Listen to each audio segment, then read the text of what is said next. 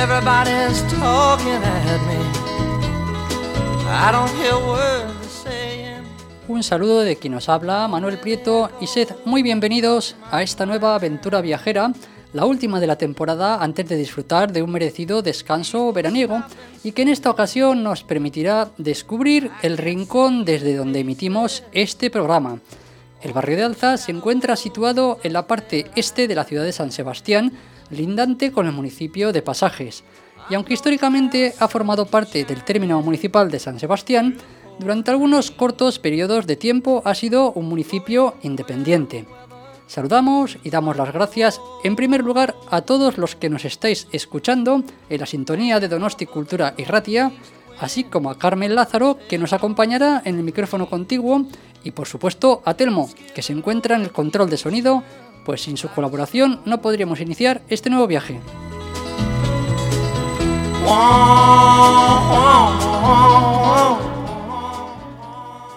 Jarraitzen gaituzuen guztioi agur bero bat. Kaixo Manu, kaixo tekniko jauna, trebea gure teknikoa, opa telmo. Saludamos a todos los que tengan a bien escucharnos este último programa de la temporada y que, como siempre decimos, bien sea tanto para acompañar momentos de descanso como para hacerlo en labores más prosaicas, esperamos poder abstraeros y entreteneros. Donostia Cultura y Ratía tiene sus estudios en el caserío Casares de Alza, majestuosa edificación cuyos muros han sido nuestro baluarte radiofónico en esta ciudad de San Sebastián o Donostia en euskera, que además de la conocidísima bahía, su parte vieja y su centro urbano, cuenta con barrios que bien merecen un tiempo porque hacen que esta ciudad abarque más oferta con recorridos naturales, con vistas y sobre todo con un comercio y una hostelería que vive ofertando su trabajo diario a los residentes con una calidad que también puede disfrutar quien nos visita. Hoy, en agradecimiento a que hemos emitido desde Casares en Alza, pueblo, antes eh, pueblo y que hoy es barrio, somos de barrio más que nunca, porque creemos que hay tantos destinos y lugares de interés como gustos y apetencias tenga el turista o visitante. Y por ello, escalonar intereses puede resultar un auténtico error.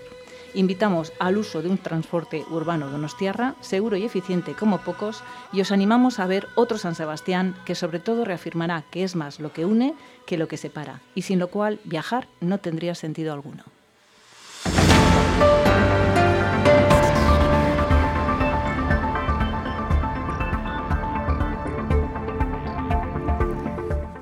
El nuevo bosque de Oma ha abierto sus puertas al público parcialmente, ya que no se podrá visitar en su totalidad hasta el verano de 2023. Aún así, se podrá ver una de las zonas mediante visitas guiadas y reservando, reservando con antelación en el periodo estival. Esta obra del artista Agustín Ibarrola se está trasladando a un espacio contiguo al anterior, a escasos metros de la arboleda de Cortezubi donde se encuentra el antiguo bosque. Gracias a esta cercanía se podrán utilizar los mismos accesos y parkings.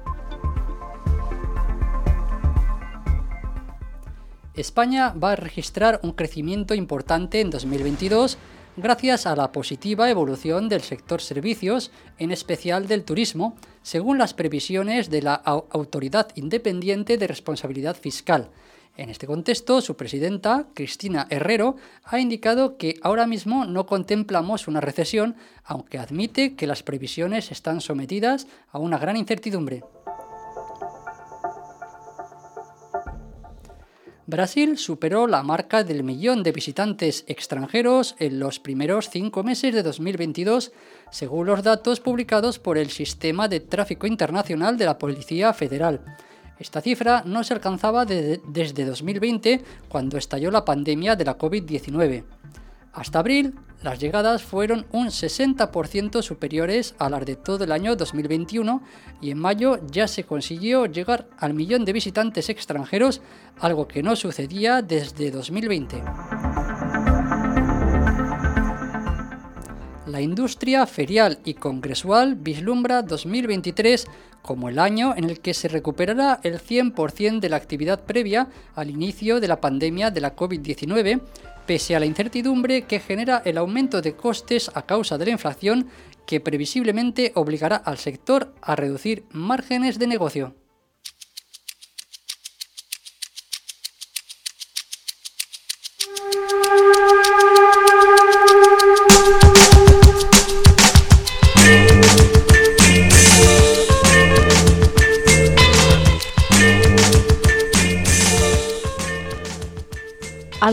Trasvase al castellano del topónimo euskaldun Alza, que significa aliso, lo cual conecta a todo este lugar con un origen claro en la naturaleza y en una ruralidad que hoy está muy reducida pero está presente.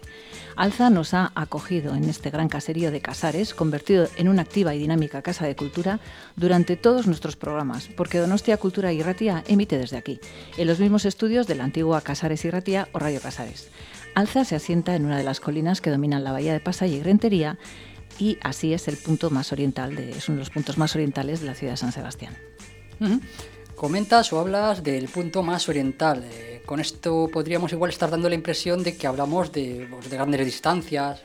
Pues no, y como bien sabes, no, no, es así, al contrario. Y en gran parte gracias a un transporte urbano de, de una compañía creada hace más de 100 años, en 1886, que tiene una larga historia paralela a la de la ciudad y su desarrollo, ¿eh? y a todo el desarrollo, acompañado siempre el desarrollo de San Sebastián, los autobuses, y con una realidad actual que hoy todos conocemos como D-Bus, Donostia y Ratia. Uy, perdón, Donostia Bus, estaba con Donostia y Ratia. Y a ver si lo digo bien, porque aquel primer servicio de la única línea Concha-Tegorrieta se ha multiplicado a lo largo de toda esta larga historia por las necesidades de la ciudad. Creo que hoy son 16 líneas zonales, 9 interzonales, 6 líneas de microbuses para zonas altas, incluida la del Monte Urgul en los meses de verano, además de 9 líneas eh, nocturnas, servicios especiales y transbordos, que todos ellos en la página web de, de Bus se detallan perfectamente. Una web donde se puede establecer punto de salida y de destino para conocer bien la línea que conviene y también cuenta con una aplicación. Así que no hay excusa para conocer otro San Sebastián y que en días de lluvia se crece la utilidad del autobús porque es un aliado imprescindible para superar la barrera de la parte vieja y el centro de la ciudad. Y sobre todo en días de lluvia. Bueno, y bueno, ya sabemos que lo que es Donostia y Ratia, Donosti Cultura y Ratia es el 107.4 FM, pero eh, lo que es del Donosti Bus, eh, para venir aquí, ¿qué, ¿qué autobús nos propones?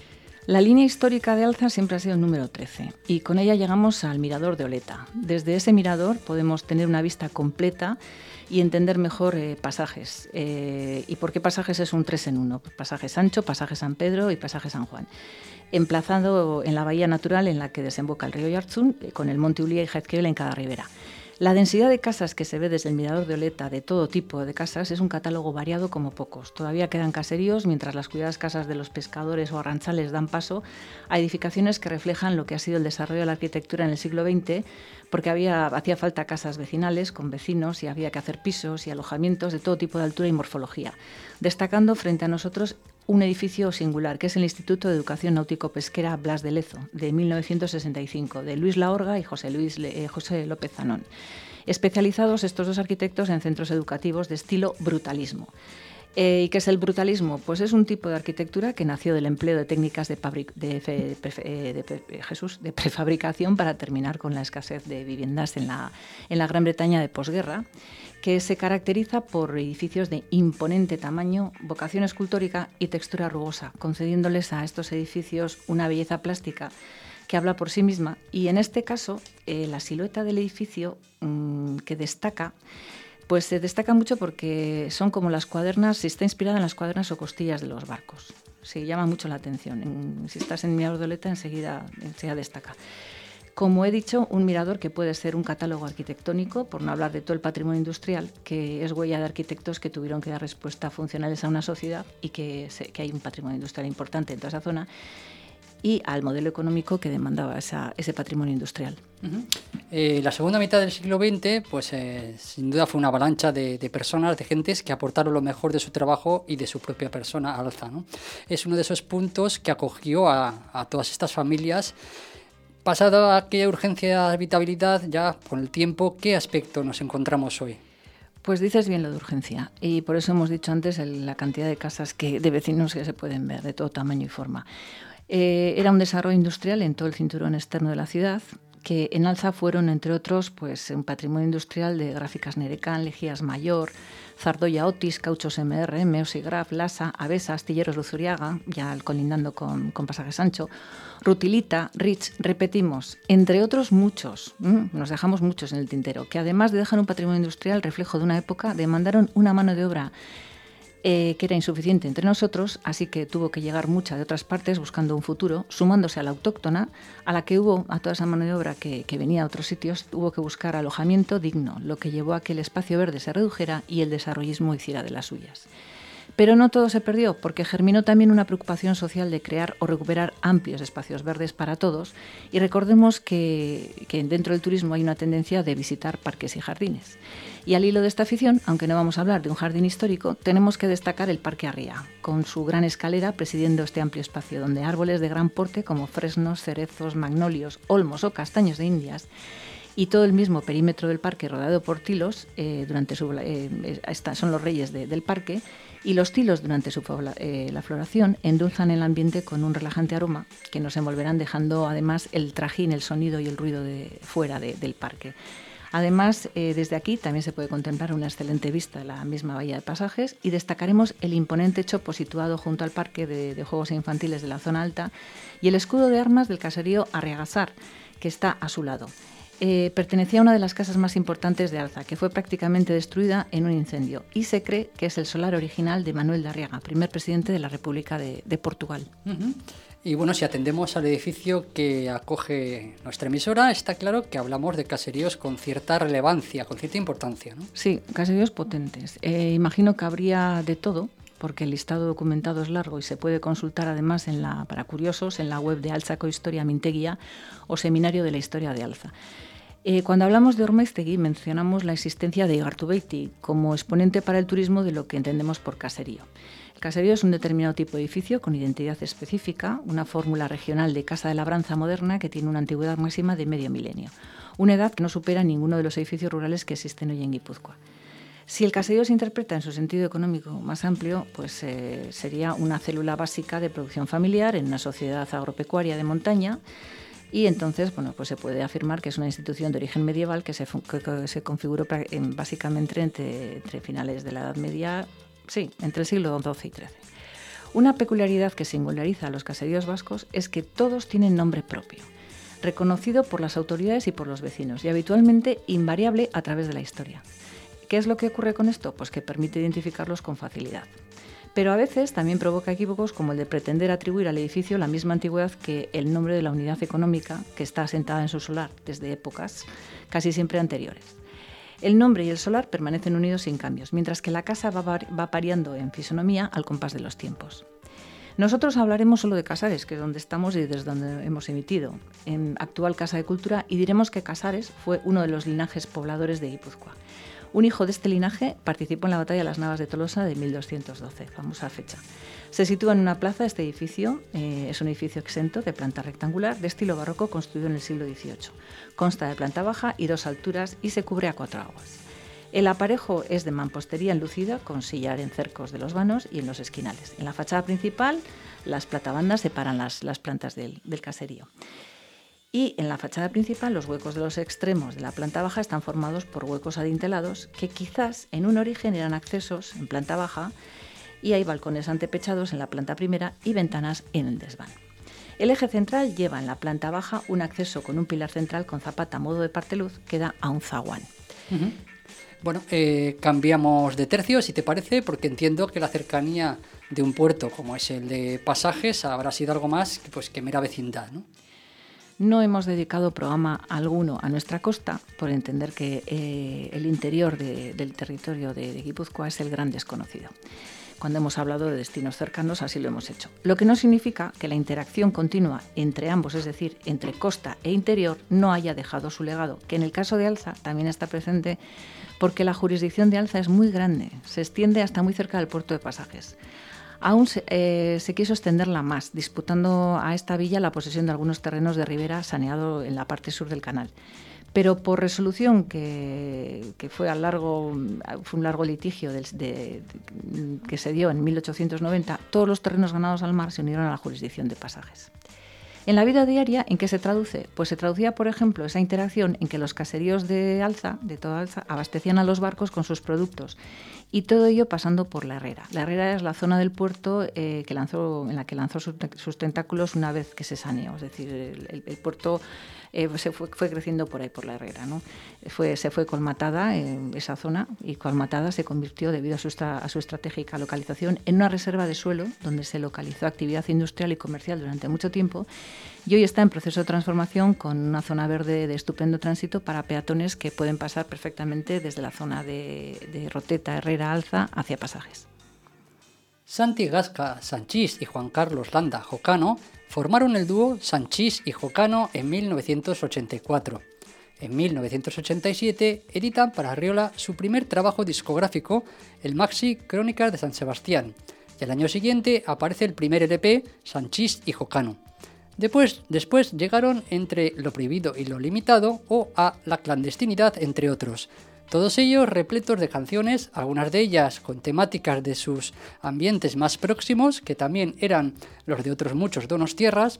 Sin duda, Crónica de San Sebastián es esa canción que mejor refleja un momento vital de una generación y el de una ciudad que salió de los 70 como una dama elegante y señorial, pero decadente, que en los 80 tuvo que comenzar a acometer lo necesario para impulsar mejoras en las siguientes décadas.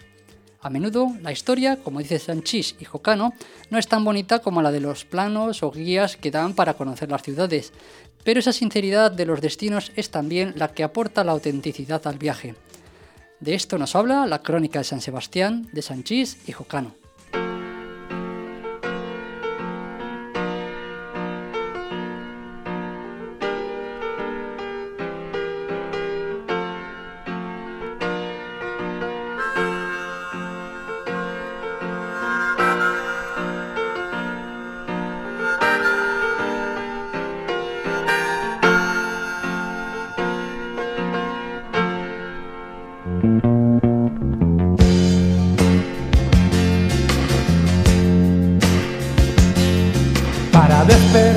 Sencillamente con resaca y desayunar con los últimos en el urdaneta. Y oír ciertos comentarios en el nuevo gros de las ojeras que llevas y de esas gafas de sol. Para descubrir los encantos burgueses con otra visión mucho más personal. Y escuchar en esta barandilla de la concha toda esa mierda de turismo que la hizo popular. Para bajar al barrio viejo un mediodía cualquiera. Todas las calles sin gente, todos los bares aislantes contemplar a Chanchillo recogiendo pesetas, entre otros mendigos de su misma cualidad. La crónica de San Sebastián no es tan bonita como la pintan en esos jodidos mapas que te dan para veranear. La crónica de San Sebastián no es tan bonita como la pintan en esos jodidos mapas que te dan para veranear.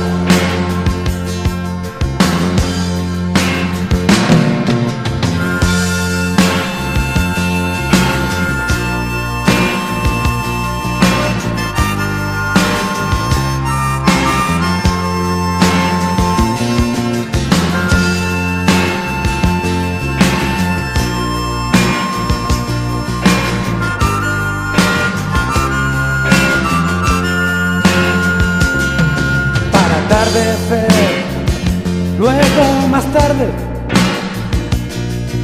en una céntrica zona que recuerda a los beats. Ser chantajeado con miradas de deseo que nunca son lo que parecen ser.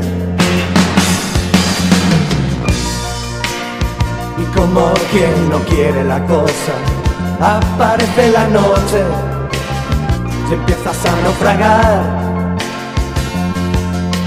Hoy, aquí es verano, puedes unirte a esa fiesta tropical que dan en el pool. otro fracaso más. Desanda los pasos, esto es San Sebastián. Otra vez con los últimos de la noche. Otro desayuno, otro bar y otra vez a despertar. Con la misma resaca, con distinto paladar. Y me das la razón, cariño. A Donosti lo odias tanto como a mí. La crónica de San Sebastián no es tan bonita como la pintan en esos jodidos mapas que te dan para veranear. La crónica de San Sebastián no es tan bonita como la pintan en esos jodidos mapas que te dan para veranear. La crónica de San Sebastián no es tan bonita como la pintan en esos jodidos mapas que te dan para veranear.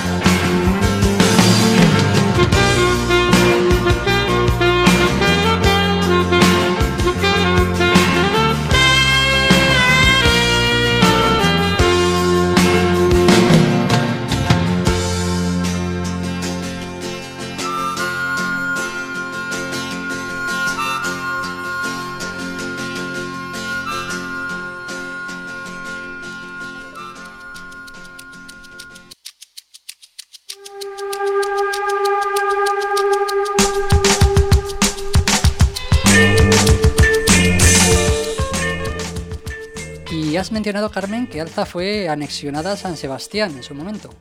Eh, sí, las últimas veces que Alza fue autónoma fue entre 1821 y 1823 y desde 1879 hasta 1940. En este último periodo, de 1879 hasta 1940, hubo varios intentos de unas tierras de anexión pero la anexión no llegaría hasta la posguerra, hasta 1940. Por tanto, hay un casco antiguo, tenemos que hablar de él, y está ubicado en la zona más alta, donde se construyeron la iglesia parroquial y el ayuntamiento. Este sitio es un lugar privilegiado en una suave colina a 104 metros del nivel del mar y allí se fundó la iglesia de San Marcial en 1390.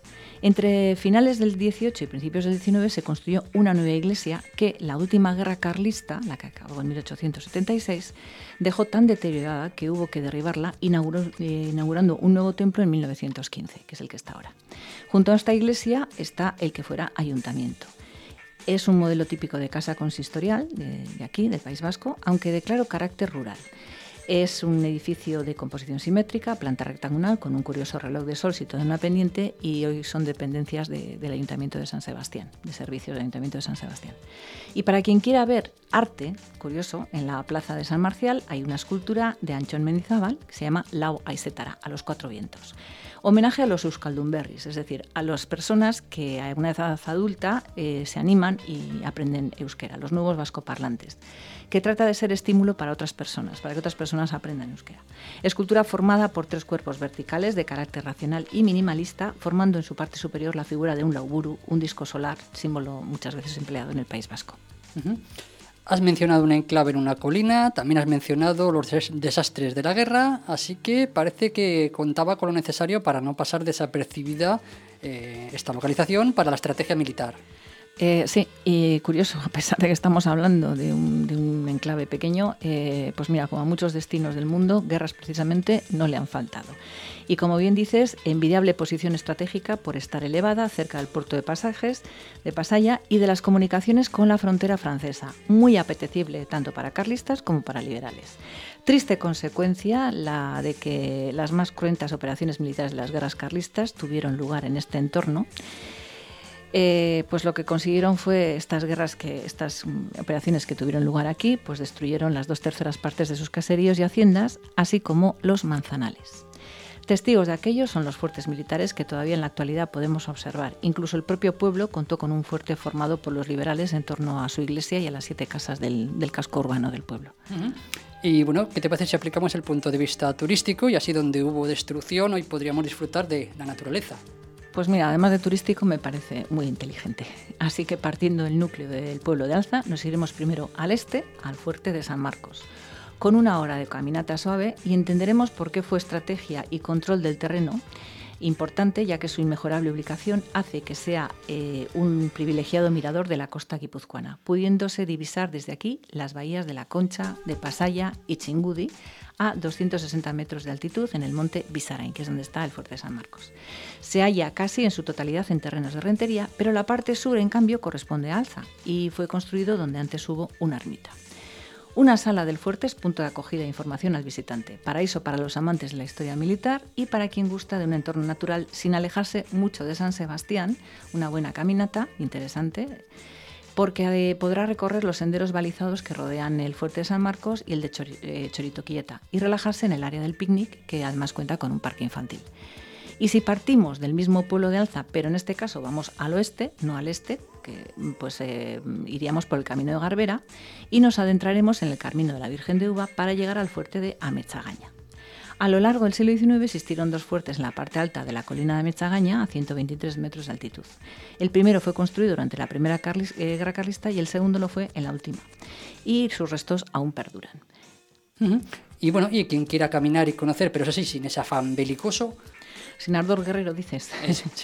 sin ardor guerrero. Bueno, pues cuántas veces no habremos dicho que por pequeño que sea un destino, eh, casi siempre hay más de un atractivo. En el área Arcais Chiqui, hace unos 100 millones de años, hubo arrecifes de coral y los fósiles hallados revelan que en aquel momento esta zona era de clima tropical. Y sin retrasar tanto el reloj del planeta, hay fauna que puede resultar atractiva para quien gusta de este turismo, el birding, el turismo mitológico, etcétera. El turismo ornitológico puede avistar, entre otros, el herrerillo común, que a mí me parece un pájaro de cuento infantil, rapaces como el halcón peregrino y el siempre mal visto cuervo. No podemos ahondar mucho más, pero motivos para, y para satisfacer diferentes aficiones del tiempo libre en toda esta zona. Bueno, y con el ardor guerrero y, las aficiones satisfechas, la verdad que, que me ha medio turbio esto, ¿verdad? No sé, no sé muy bien, en fin. Bueno, el caso me ha medio raro, ¿eh? o sea, que cada uno ya en su, en su, en su mente piense lo que quiere. El caso es que hemos hecho, hemos hecho hambre, que esto requiere otra afición. ¿A dónde vamos? Bien, el estómago. También es atávico lo, yo creo que todo es atávico, todo lo que hemos hablado. Bueno, está claro. Eh, que estamos en, San Sebastián. Estamos en un punto donde no falta el cómo eh, satisfacer esas necesidades gastronómicas ni establecimientos que lo hagan.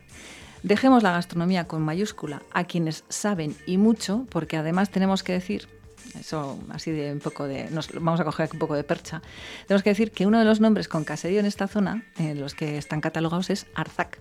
Y hablemos de algo que acompaña toda caminata, no sé si tendrá algo que ver con el cocinero, pero es así, había un caserío que se llamaba Arzac.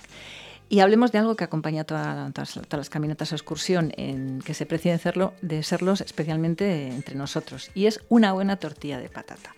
No vamos a meternos en, grandes platos de gastronomía en la ciudad que estamos, porque ya te he dicho que hay, gente que, de esto sabe bastante más que nosotros, pero vamos a hablar de la tortilla de patata hecha al gusto de cada casa y que no por ser común entre nosotros deja de sorprender mucho a los turistas y les gusta probarla y comerla y lo disfrutan.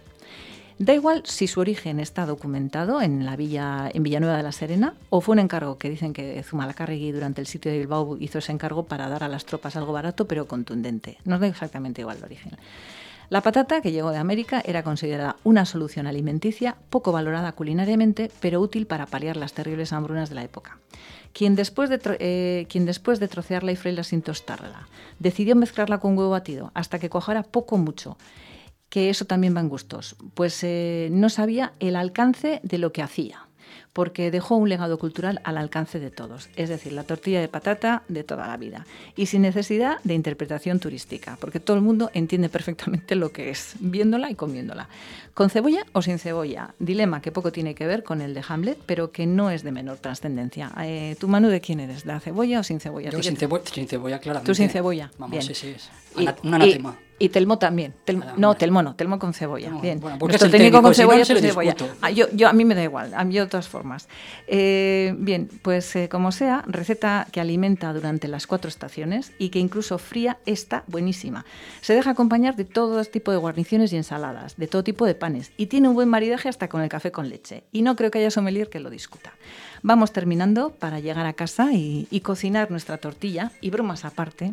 Despido este destino de alza que espero haya despertado curiosidad y sea un botón de muestra para que penséis en indagar más en el entorno de San Sebastián y a los que nos visitéis pidáis a vuestros amigos donostiarras que ver la bella desde Higueldo está muy bien que el ataque de belleza que os va a dar es inevitable, pero que sabéis, vosotros, ya venís con información, que sabéis que también hay vida entre esas lomas de la ciudad de San Sebastián y que queréis conocerlas. Sonakai, palabra que significa oro en caló, es un grupo que lleva más de una década sobre los escenarios y cuya aparición en el televisivo Got Talent, interpretando Choría Chorí de Mikel Laboa, dejaba claro que la música no es asunto de idiomas, sino de melodía, ritmo, voz e interpretación, y sobre todo de corazón. Con Yori Camacho, vocalista y vecino de Rentería, este grupo se adentra en rumbas o sonidos yaceros latinos y no solo es exponente de una cultura que no entiende de fronteras, sino que nos permite recordar la existencia del Errominchela, el nombre que recibe, que recibe el habla de los gitanos que viven en el País Vasco, una forma criollizada o pidgin del romaní, con grandes influencias léxicas del euskera. Escuchamos entonces Choría Chorí con Sonakai.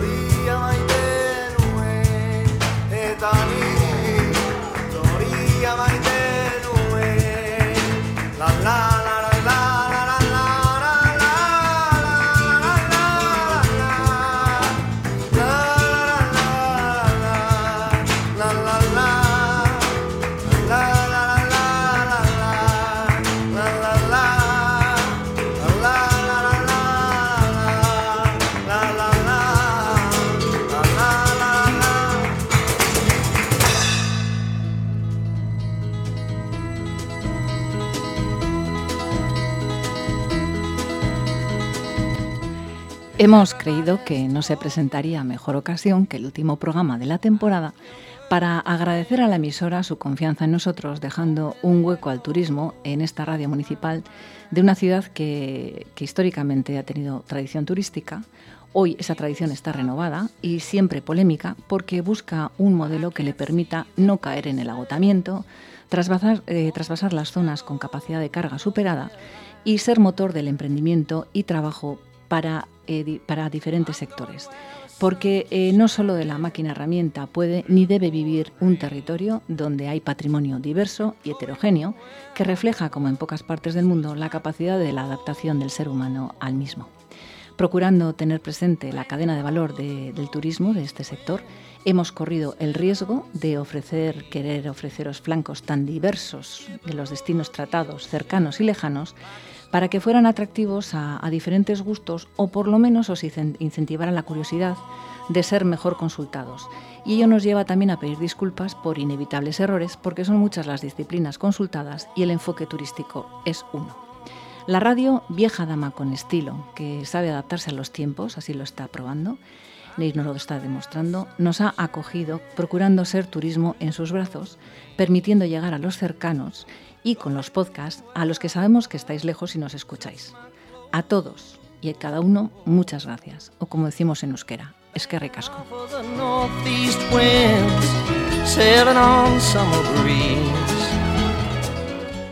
Y de esta manera damos por concluida una semana más nuestra aventura viajera.